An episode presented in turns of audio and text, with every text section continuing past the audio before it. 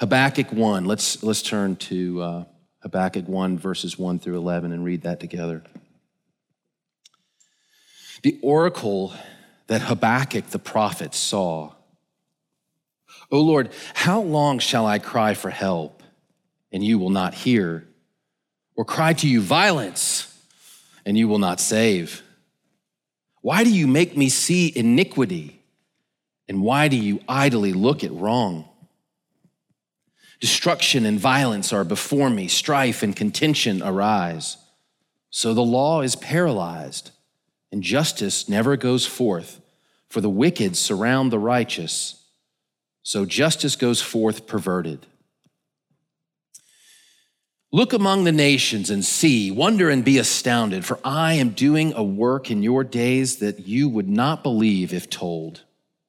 For behold, I am raising up the Chaldeans, that bitter and hasty nation, who march through the breadth of the earth to seize dwellings not their own. They are dreaded and fearsome. Their justice and dignity go forth from themselves. Their horses are swifter than leopards, more fierce than the evening wolves. Their horsemen press proudly on. Their horsemen come from afar. They fly like an eagle, swift to devour. They all come for violence, all their faces forward. They gather captives like sand. At kings they scoff, and at rulers they laugh. They laugh at every fortress, for they pile up earth and take it. Then they sweep by like the wind and go on guilty men whose own might is their God. This is the word of the Lord. This is a frank conversation that Habakkuk is having with the Lord. It's this back and forth with the prophet, and there are a number of themes in this book. There's a very specific theme happening, particularly in my passage, um, which is known as theodicy. It's a, it's a word that means uh, the problem of evil or, or the relationship that God has to evil. How can a good God allow bad things to happen? What is God's relationship to evil? What is his relationship to suffering? Why does he allow suffering? Just how sovereign is God? How in control is he? You know, Emily and I, we have four children. Uh, they all grasp scripture and, and spirituality in different ways. Uh, one of them uh, loves narrative. They love the narrative stories, and they they never really question God. They don't question. They just they just trust that the story they are reading is truth. And I have another child. He's going to be a philosophy professor he asks a lot of questions, and they're almost always about this question Why does a good God allow bad things to happen? Sometimes he'll say, Why did God allow that earthquake to kill all those people in Turkey and Syria? Why did he allow that Christian in the Middle East to suffer persecution at the hands of his family? We were on our way to a tennis, a, a, a soccer tournament, and he just started peppering me with questions about world, like a week, what's to stop us from getting into World War III? And I, at the end of this, we finally got to the soccer match, and he was like, okay, I'm out of here. And I'm like in a rabbit hole of fear and doubt that maybe we don't have the capabilities we thought we did as the US Army. But he's great. I love it when he asks me questions. I love it when he asks me hard questions. It reassures me that, that Shep is alive. and that Shep's mind is active and that the Lord is working in Shep's heart. And probably more importantly, it makes me realize that Shep trusts me for the answer that I'm going to give. And for me, it's important that I search the scriptures and that I understand. I give him a good scriptural answer. And so a lot of times I tell him, I'll say, Shep, Sometimes the Bible's really clear and sometimes it's quiet. We don't know who put the serpent in the garden. Okay? I don't know. And sometimes I don't know is the best answer you can give. It's, it's a good answer. I also emphasize the fall. I emphasize what happened in Genesis 3 that when Adam and Eve sinned, it, We are dealing with the effects of that even now. It separated us from God. It created sin and death. It brought sin and death into our world. But I also reassure, reassure Shep of Romans 8:28 that God is working out all things for the good of those who love him and are called according to his purpose. I, re- I reassure him that God is sovereign. And even if we lose World War III, we will trust that God has a plan for us. See, all of this doesn't necessarily alleviate pain and, and, this, and the suffering, the pain that comes from suffering. But we know as believers that suffering is not wasted. It's, it, there's a purpose to it. It's not pointless. And I want to, I do want to say here, um, you know, not all suffering is like the discipline of God that we're, we're seeing in this text, right? Some suffering is because of sin. And the Israelites in the southern kingdom in this time period are dealing with the effects of their sin, their unrighteousness, and their injustice. And God is going to punish them if they don't turn. But some suffering is because of righteousness, which I'm going to talk about in a minute. Sometimes there's just general suffering, right? Because of the fall, we're all going to die. We're going to lose our parents. We're going to lose loved ones. We're going to suffer through that. There is sin. We're going to suffer through sin. There's just what I would call general suffering. But the suffering in this text is because of sin. You know, I, I run an organization called Help the Persecuted. We work primarily Middle East, North Africa, and Central Asia. So from Morocco all the way to Pakistan We've got about 40 people, and they're handling cases of persecution, anything from what we call civic death, which is when someone loses their job, they lose their inheritance, or their family kicks them out of their home, all the way to death and the family that has to deal with the death of a loved one because of their faith in Christ or because of their conversion. And I often get this question how do you deal with this suffering? I mean, you're seeing all this pain all the time. You must be in a counselor's office all the time. And I say, no, I, there are heavy moments. There are moments when we weep over a story, we weep over a case. It is heavy, but God, in His graciousness, He gives us this glimpse into their suffering and His plan, His plan of salvation Sometimes his plan to prune his church, to spread his name, to draw the persecuted closer to the Lord in ways that I, I just don't think us in Atlanta that we, that we know and understand it. We're, we're dealing with a case right now with a woman who these radical Islamists wanted to marry her eight year old, marry the eight year old daughter. And the family said no, and they they murdered their son. They killed their son and they fled Iraq. They fled to Jordan, and our Jordan team met with them, and, and they, they were Muslim background people, and they actually came to faith in Christ. And you know what she says? She says, The only peace that I have in life today, the only peace that I have is when I'm in the church and I'm with the body of Christ. The only thing that gives me peace is that. And I, so I don't want to trivialize suffering. I don't want to minimize suffering in this passage. But this text is going to challenge us. The whole book is going to challenge us. So, because we are guilty of making a God in our own image, one that we can manipulate, one that, that swings from wish granter all the way to distant and aloof.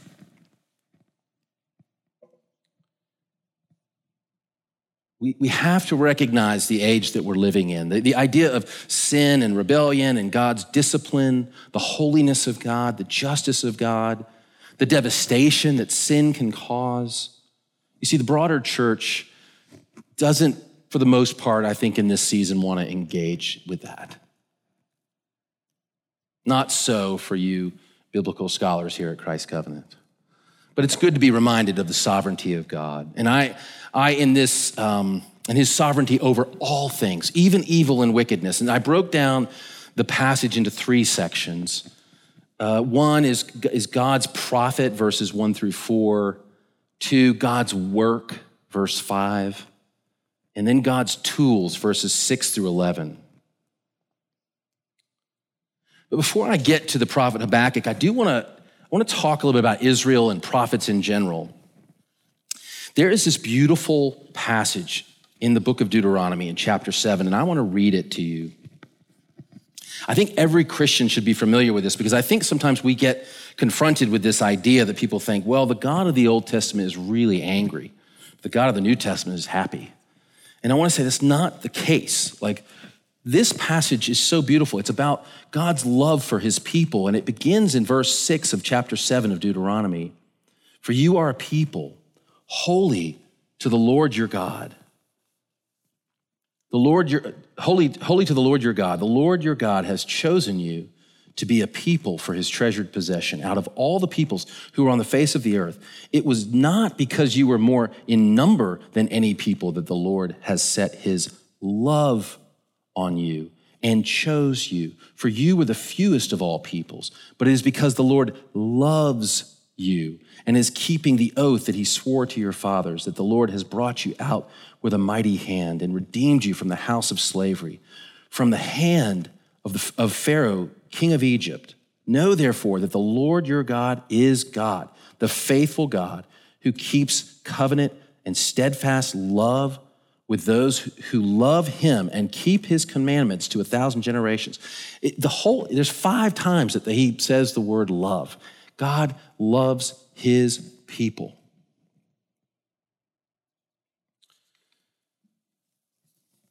So if you're tempted during this series, if you're tempted at any point during my message or Billy's or John's or Jason's, and you sort of think, God just sounds really heavy handed here. He really sounds capricious. No.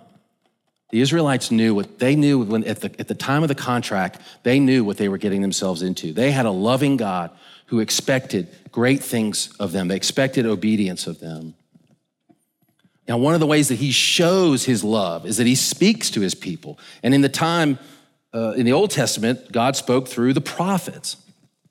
He communicates to his people. In Deuteronomy 13 and 18, he, he, we will learn how uh, God speaks through prophets. He, he, and a prophet, you know, must be, first of all, an Israelite, must speak in God's name, must perform signs, must have supernatural knowledge of the future and that those events ultimately take place. They were, in a sense, the mouthpiece of God.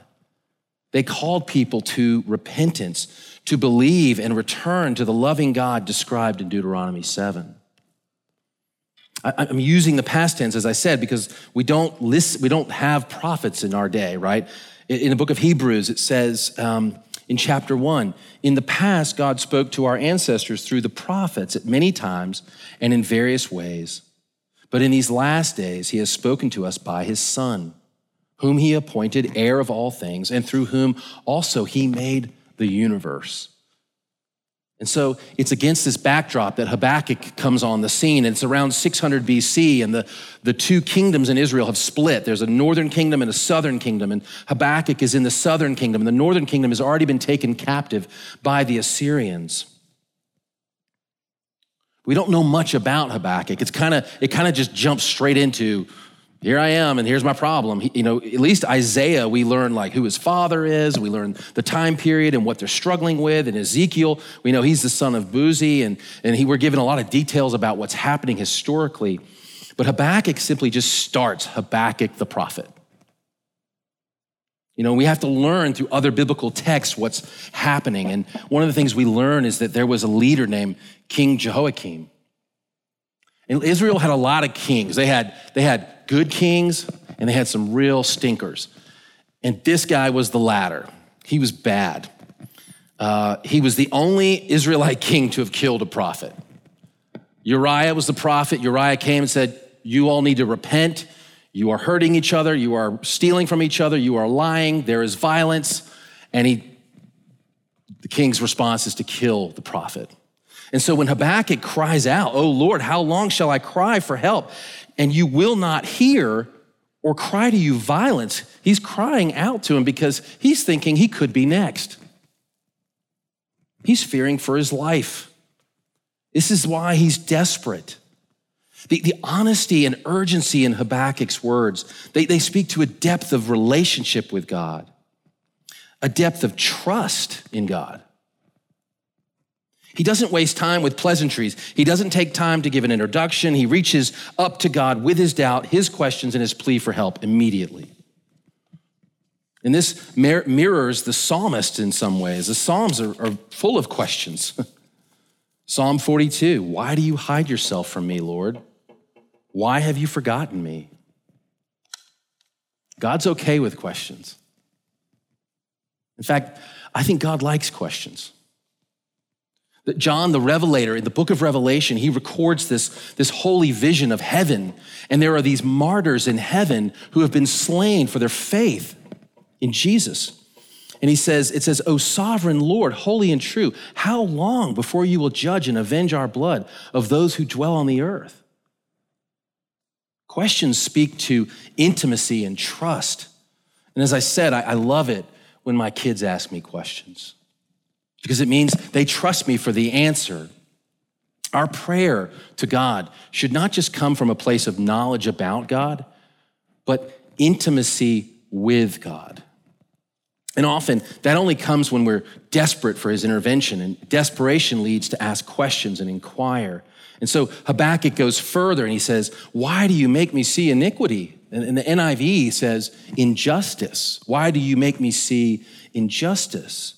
Why do you look idly at wrong? Destruction and violence are before me, strife and contention arise. So the law is paralyzed and justice never goes forth. For the wicked surround the righteous, so justice is perverted. Injustice, wrong, violence. Habakkuk is saying that this contagion has spread from just the king to everyone. Everyone is doing whatever they want and whatever they think is right in their own eyes. And it's paralyzed justice. But Habakkuk, he's wanting God to intervene, but the response is not going to be what Habakkuk thinks. God's intervention will not be what Habakkuk is thinking. And that's number two. So God's work in verse five. You know, um, over the years, I, I, the last 20 years, I've been involved in, in Christian media and Christian publishing and one of the like great mysteries for me is, is these like scenic shots, like they're, they're, they're, like the sun or they're scenic shot, and then they have scripture over them. Here's one right here. And, the, and it particularly vexes me when I see like a verse is taken out of context, like this one. You know, how, what do you do with this? It's like a sun and clouds, and it looks so hopeful, but there's gonna be 70 years of exile. You're gonna be in chains. the next one, show the next one. You know, now this one actually kind of makes sense because it's like, you might want to have a seat for this. Violent marauders are coming and they're going to take you captive for 70 years. This next one might be the most accurate because there are like those little dots. Those, those could be the, the Chaldeans or the Babylonians coming to take Israel captive, right? You're going to lose everything. The Lord answers Habakkuk and he's, he's setting up a description of something if we're honest, it's terrifying. It's not going to be a time of prosperity or victory. It's not sunsets and clouds. It's loss, it's shackles, it's chains. The answer to Habakkuk's prayer is not going to be what he expects, and the Lord is prepping him. Look among the nations and see. Wonder and be astounded, for I'm doing a work in your days that you would not believe if told. The, King James Version says, working a work. That's, the, that's probably the most accurate translation. The work that is happening is not random, it is not happening apart from God's direct intervention. The work is a work of punishment, discipline.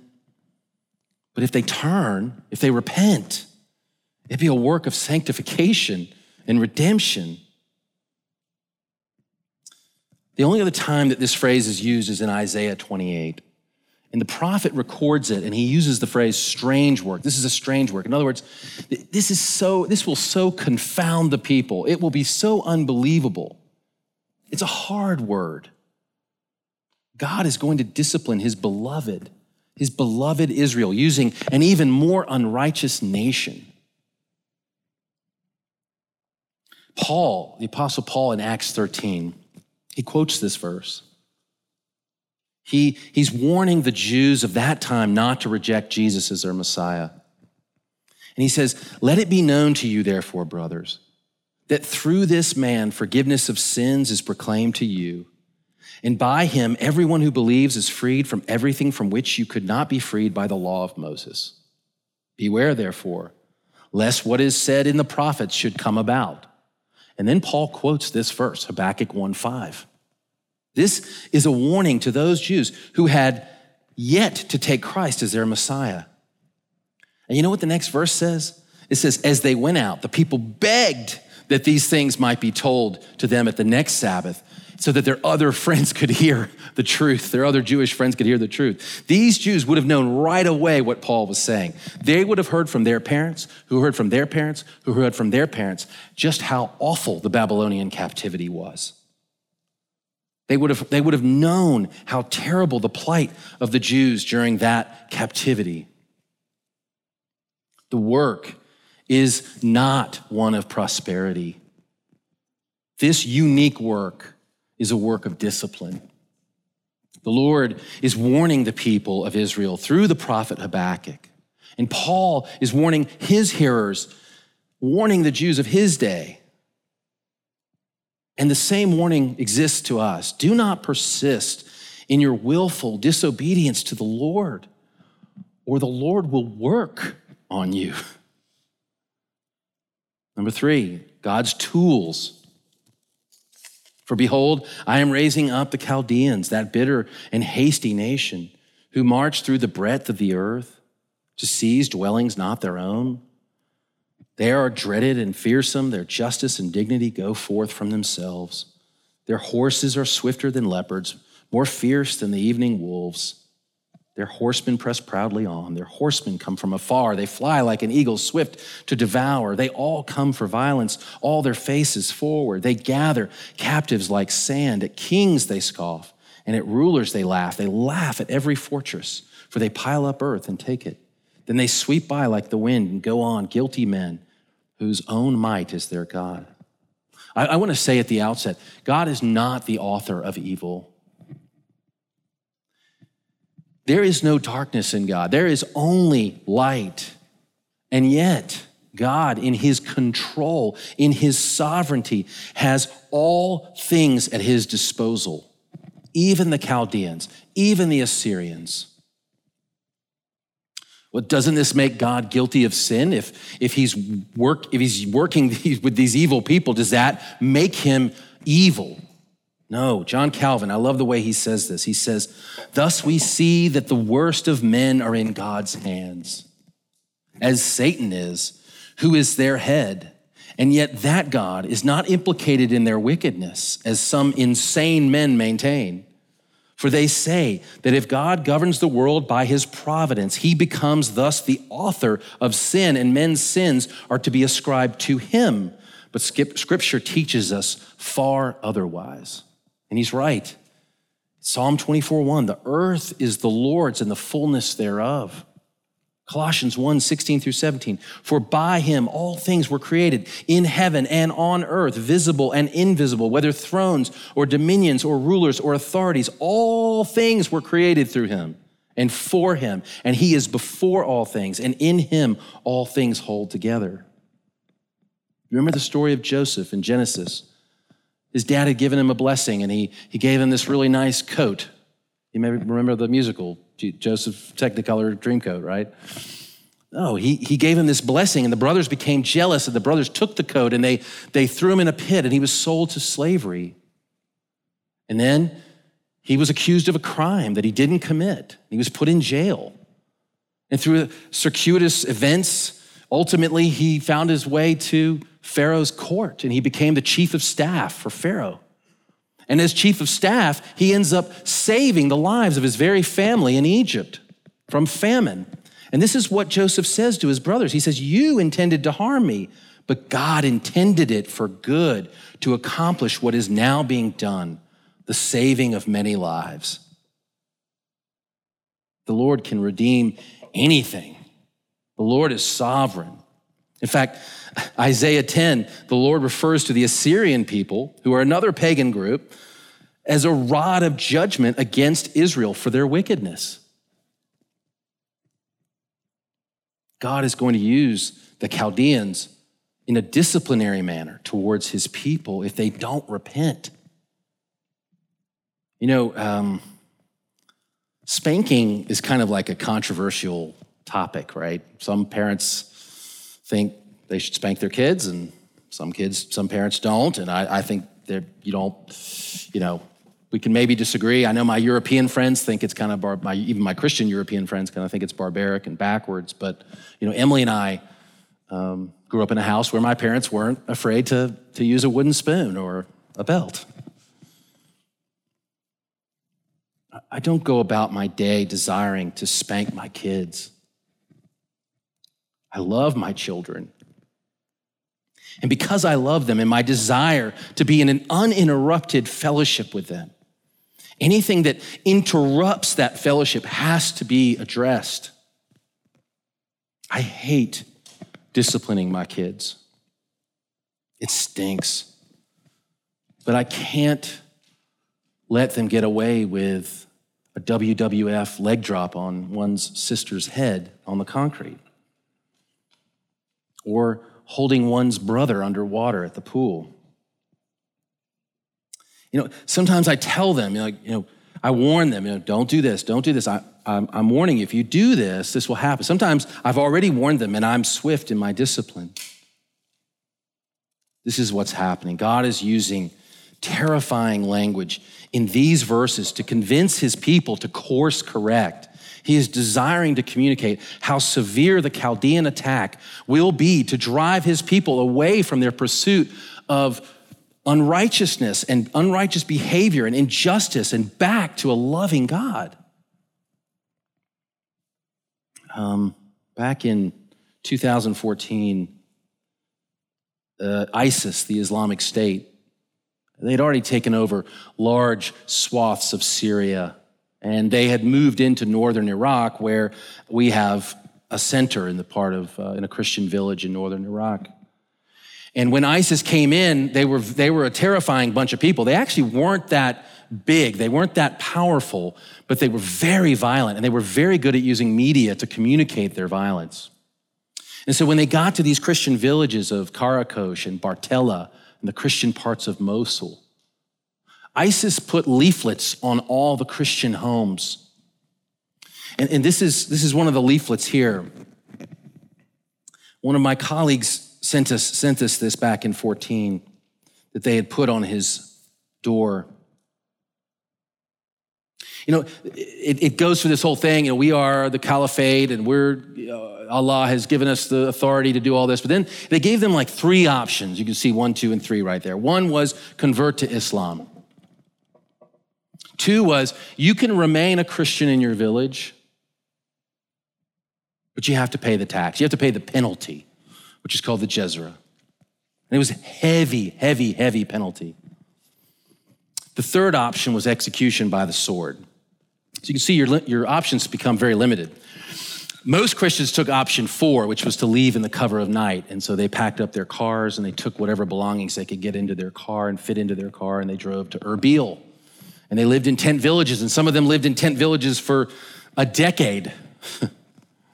Still there today. I met this, this man who fled uh, Karakosh. He was, uh, he was the liquor store owner in Karakosh. He was born into a Catholic family. His understanding of God was really through ritual and Christmas and Easter, but he had no relationship with God and he was just had no faith, no belief in God.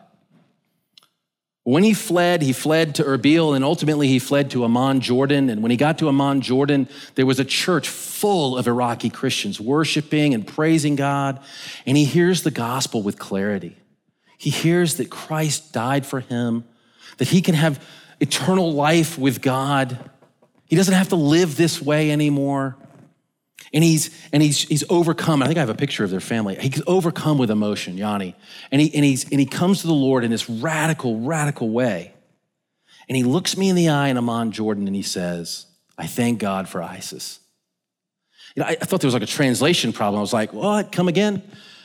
That's that, that can't he can't have said that in, in no way. He said, I thank God for ISIS. I was shocked. He began to tell me that if it hadn't been for ISIS, I wouldn't have left for Erbil. And if I hadn't left for Erbil, I wouldn't have had to come to Amman. And if I didn't come to Amman, I wouldn't have heard the gospel. I'd be dead in my sin. I'd be getting people drunk again. You know what he did? After they destroyed all of his liquor, after they destroyed his home, turned, he turned his home into a church. It's, probably the first evangelical church in 1400 years in Bartella. A pastor looked at me as I was kind of like trying to deal with. I've been to that church. There's a wonderful missionary from Brazil who's serving in that church. And I'm looking at this pastor and I'm like, well, how do I reconcile this? And he says, Josh, ISIS, they're, they're like God's servants. and even as I say that, it sounds crazy. He said, Do you know how many Muslims have come to faith in Christ after what ISIS did? Not just Yanni, even members of ISIS have come to faith in Christ. A man who works for me right now in Beirut, Lebanon, was a prince of ISIS. Other members of ISIS had sworn allegiance to him, that they would die for him. One day, he was a, a judge the, before he became a recruiter for a, a prince of ISIS. He was a, he was a judge in Syria, an ISIS judge. And it was constant pronouncement of execution after execution after execution. And he executed, there was one guy that he executed that he knew he was innocent. He knew this was a good man. And that, in his nightmares, he was seeing that man's head every night and he was tormented. So he comes to Beirut, Lebanon, and somebody in Beirut tells him about one of my staff members. And my staff member starts to share the gospel with him. And the man goes away. And when he goes away, he has a dream in the middle of the night. And it's a dream where a man shows up in white and he's got a white envelope in his hand, and the white envelope is filled with blood. and Muhammad leans over to the envelope of blood and he smells it, and it smells like incense. It smells beautiful. And he wakes up. So he comes back to uh, Amal, who works for me, goes back to Amal. And in his dream, he thinks that the blood is either going to be his blood that's going to be spilled as a martyr for killing Amal, because he's thinking he needs to kill this Christian now, or it's going to be Amal's blood who he's going to spill. And Amal says, No, no, no. He says, That dream you saw was the blood of Jesus. There is no forgiveness of sins without the shedding of blood. And that man gave his life to the Lord. He serves the church today, small groups, he leads worship, a total transformation. Sovereign God who allowed ISIS to do all these things, the same sovereign God who reached down in this man's dream. God, in his sovereignty and his gracious work, was able to use ISIS as a tool to bring redemption to many. I know that sounds crazy. Don't fear man. Don't fear man. Don't fear Marxists and don't fear whatever that the latest Twitter boogeyman is. No, fear God. Revere God. Not fear him in terror, but revere him. He is sovereign. Don't fear the one who can kill your body, but, but fear the one who can destroy both body and soul. But you know, there's another instrument in God's toolbox. It's his most effective tool. He didn't invent it per se, the Romans did. It was an instrument of torture, it was, it was designed to inflict maximum pain.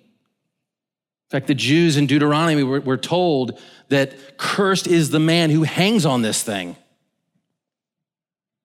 The cross was reserved for criminals. You and I deserve that instrument used on us. The wages of sin is death, Romans says. But God, in his sovereign and gracious work, redeemed that instrument as it says in Galatians 3. He redeemed that tool to be a tool for our salvation. The tool that was meant as a curse was used not on the wicked, not on the criminal, but on God's only Son. Christ redeemed that tool by hanging on it for me and you. For anyone who would come and repent and believe. That's good news. Let's pray. Lord, I love you. I thank you for your word. I thank you that this is a hard word, and yet it is a word of redemption and of, um, of healing. I think of, of even 500 years later that you started the Chaldean church through, through Thomas, the disciple. And in your sovereignty, you expanded your kingdom into a part of the world that, that had rejected you. And so, Lord, help us to see that you are sovereign over history. You are sovereign over nations, and you are sovereign even over our lives, our existence.